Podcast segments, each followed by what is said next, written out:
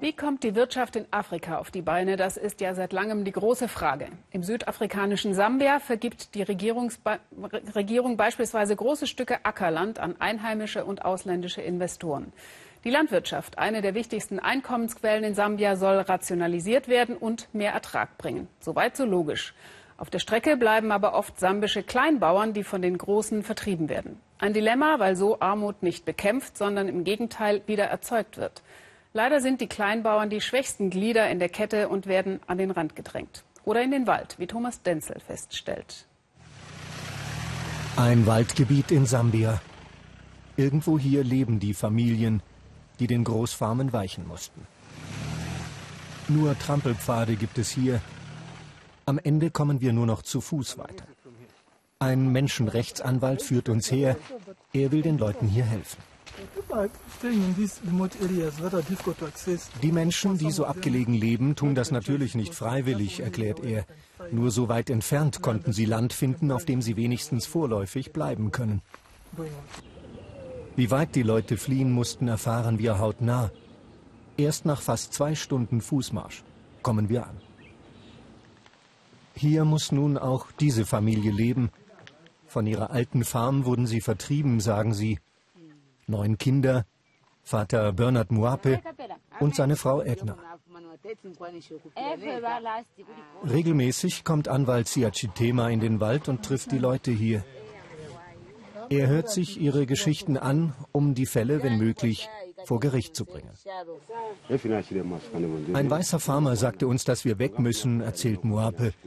Dann hat er rund um unser Dorf alles niedergemacht und Bäume gefällt. Wir hatten Angst, einer könnte auf unser Haus fallen. Wir fühlten uns nicht mehr sicher und hatten keine andere Wahl, als zu gehen. Wo sie jetzt leben, haben sie kein Wasser. Die Kinder und ihre Mutter müssen täglich mit Plastikcontainern zu einer Wasserstelle laufen. Und die ist eine Stunde entfernt. Wo wir früher wohnten, konnte ich die Kinder auch alleine schicken, sagt Edna. Hier würde ich mir Sorgen machen. Über 50 Familien, die verjagt wurden, leben nun hier im Wald sagt die Organisation Human Rights Watch. Landesweit seien es tausende Menschen. Die Leute erzählen, viele ihrer Kinder könnten nicht mehr zur Schule gehen, weil die nun zu weit entfernt sei. Irgendwo hier lag einst die kleine Farm von Familie Moape. Heute wird hier industrielle Landwirtschaft betrieben von einem Großfarmer aus dem Ausland. Jason Sawyer kam aus dem Nachbarland Zimbabwe. Er wurde von dort vertrieben, erzählt er uns, so wie viele andere weiße Farmer. Nun soll er in seiner neuen Heimat selbst Menschen verjagt haben. Er weiß das von sich. Wir wollen hier bleiben, sagt er. Ich will meine Kinder hier aufziehen und mein Vater will hier begraben werden. Deshalb haben wir ein Interesse daran, bei den Umsiedlungen einen Kompromiss zu finden, der alle glücklich macht. Fest steht, Sawyer hat das Land von der sambischen Regierung erhalten und im Besitz des Staates ist es vorher gewesen. Er erzählt uns, dass er 80 Arbeitsplätze geschaffen hat und dass es die Regierung war, die ihn dazu verpflichtet hat, die noch ansässigen Kleinfarmer auf Land in der Nachbarschaft umzusiedeln. Es stimmt, dass wir mit unseren Feldern immer näher an ihre Häuser herankamen, sagt er. Aber wir haben sichergestellt, dass dabei niemand in Gefahr gerät. Wir haben den Leuten nicht einmal gesagt, dass sie weg müssen. Die meisten wussten schon Bescheid und sind einfach von selbst gegangen. Für einige der umgesiedelten Menschen hat Sawyer Häuser aus Stein bauen lassen. Er zeigt uns das Haus, in dem nun Dixon Chisenga lebt. Es war Sawyer, der uns unbedingt hierher führen wollte, und wir spüren seinen Stolz. Der Bewohner soll als Positivbeispiel auftreten – sagt dann aber etwas ganz anderes. Ich bin hier sehr unglücklich. Mein altes Haus war größer. Es hatte drei Zimmer, eine Küche, Toilette und Bad. Hier sind es nur zwei Zimmer. Und der Ackerboden hier ist nicht so gut. Jason Sawyer ist verärgert. Aber er will im Gespräch mit Chisenga und seiner Familie bleiben. Uns versichert Sawyer, er habe bisher nie Beschwerden von ihnen gehört. Konflikte wie dieser entstehen, weil die Regierung Sambias auf die industrielle Landwirtschaft setzt. Sie hofft auf mehr Arbeitsplätze und mehr Lebensmittel.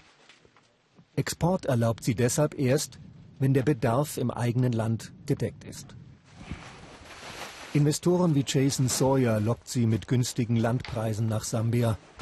Und die Umsiedlung der noch ansässigen Menschen ist Teil dieses Entwicklungsplans. Wir sprechen mit dem lokalen Regierungsbeauftragten und spüren schnell, wie abhängig Sambia von den Investoren ist. Wir wollen ja nicht, dass sie wieder zusammenpacken und gehen. Als Entwicklungsland brauchen wir Investoren, aber sie sollten das nicht ausnutzen und uns erpressen, indem sie unsere Regeln für die Umsiedlung missachten. Ein neues Feld hat Bernard Muape angelegt, mitten im Wald. Doch die Lebensbedingungen hier sind weit entfernt von dem, was die Regierung vorschreibt. Kein Krankenhaus ist in der Nähe und keine Schule. Anwalt Siachitema sagen sie, niemand habe ihnen je eine neue Bleibe angeboten. Und ihre alte Heimat sei ohne ihr Wissen vom Stammesoberhaupt weggegeben worden. Hier sieht der Anwalt eine Chance. Wenn die Betroffenen nicht eingeweiht waren, dann lief das nicht korrekt, erklärt er. Vor Gericht werden wir deshalb beantragen, den Vertrag rückgängig zu machen. Das Land sollte wieder seinen ursprünglichen Besitzern gehören. Doch das könnte schwierig werden und noch lange dauern. Bis dahin muss die Familie noch Wasser schleppen. Täglich zwei Stunden.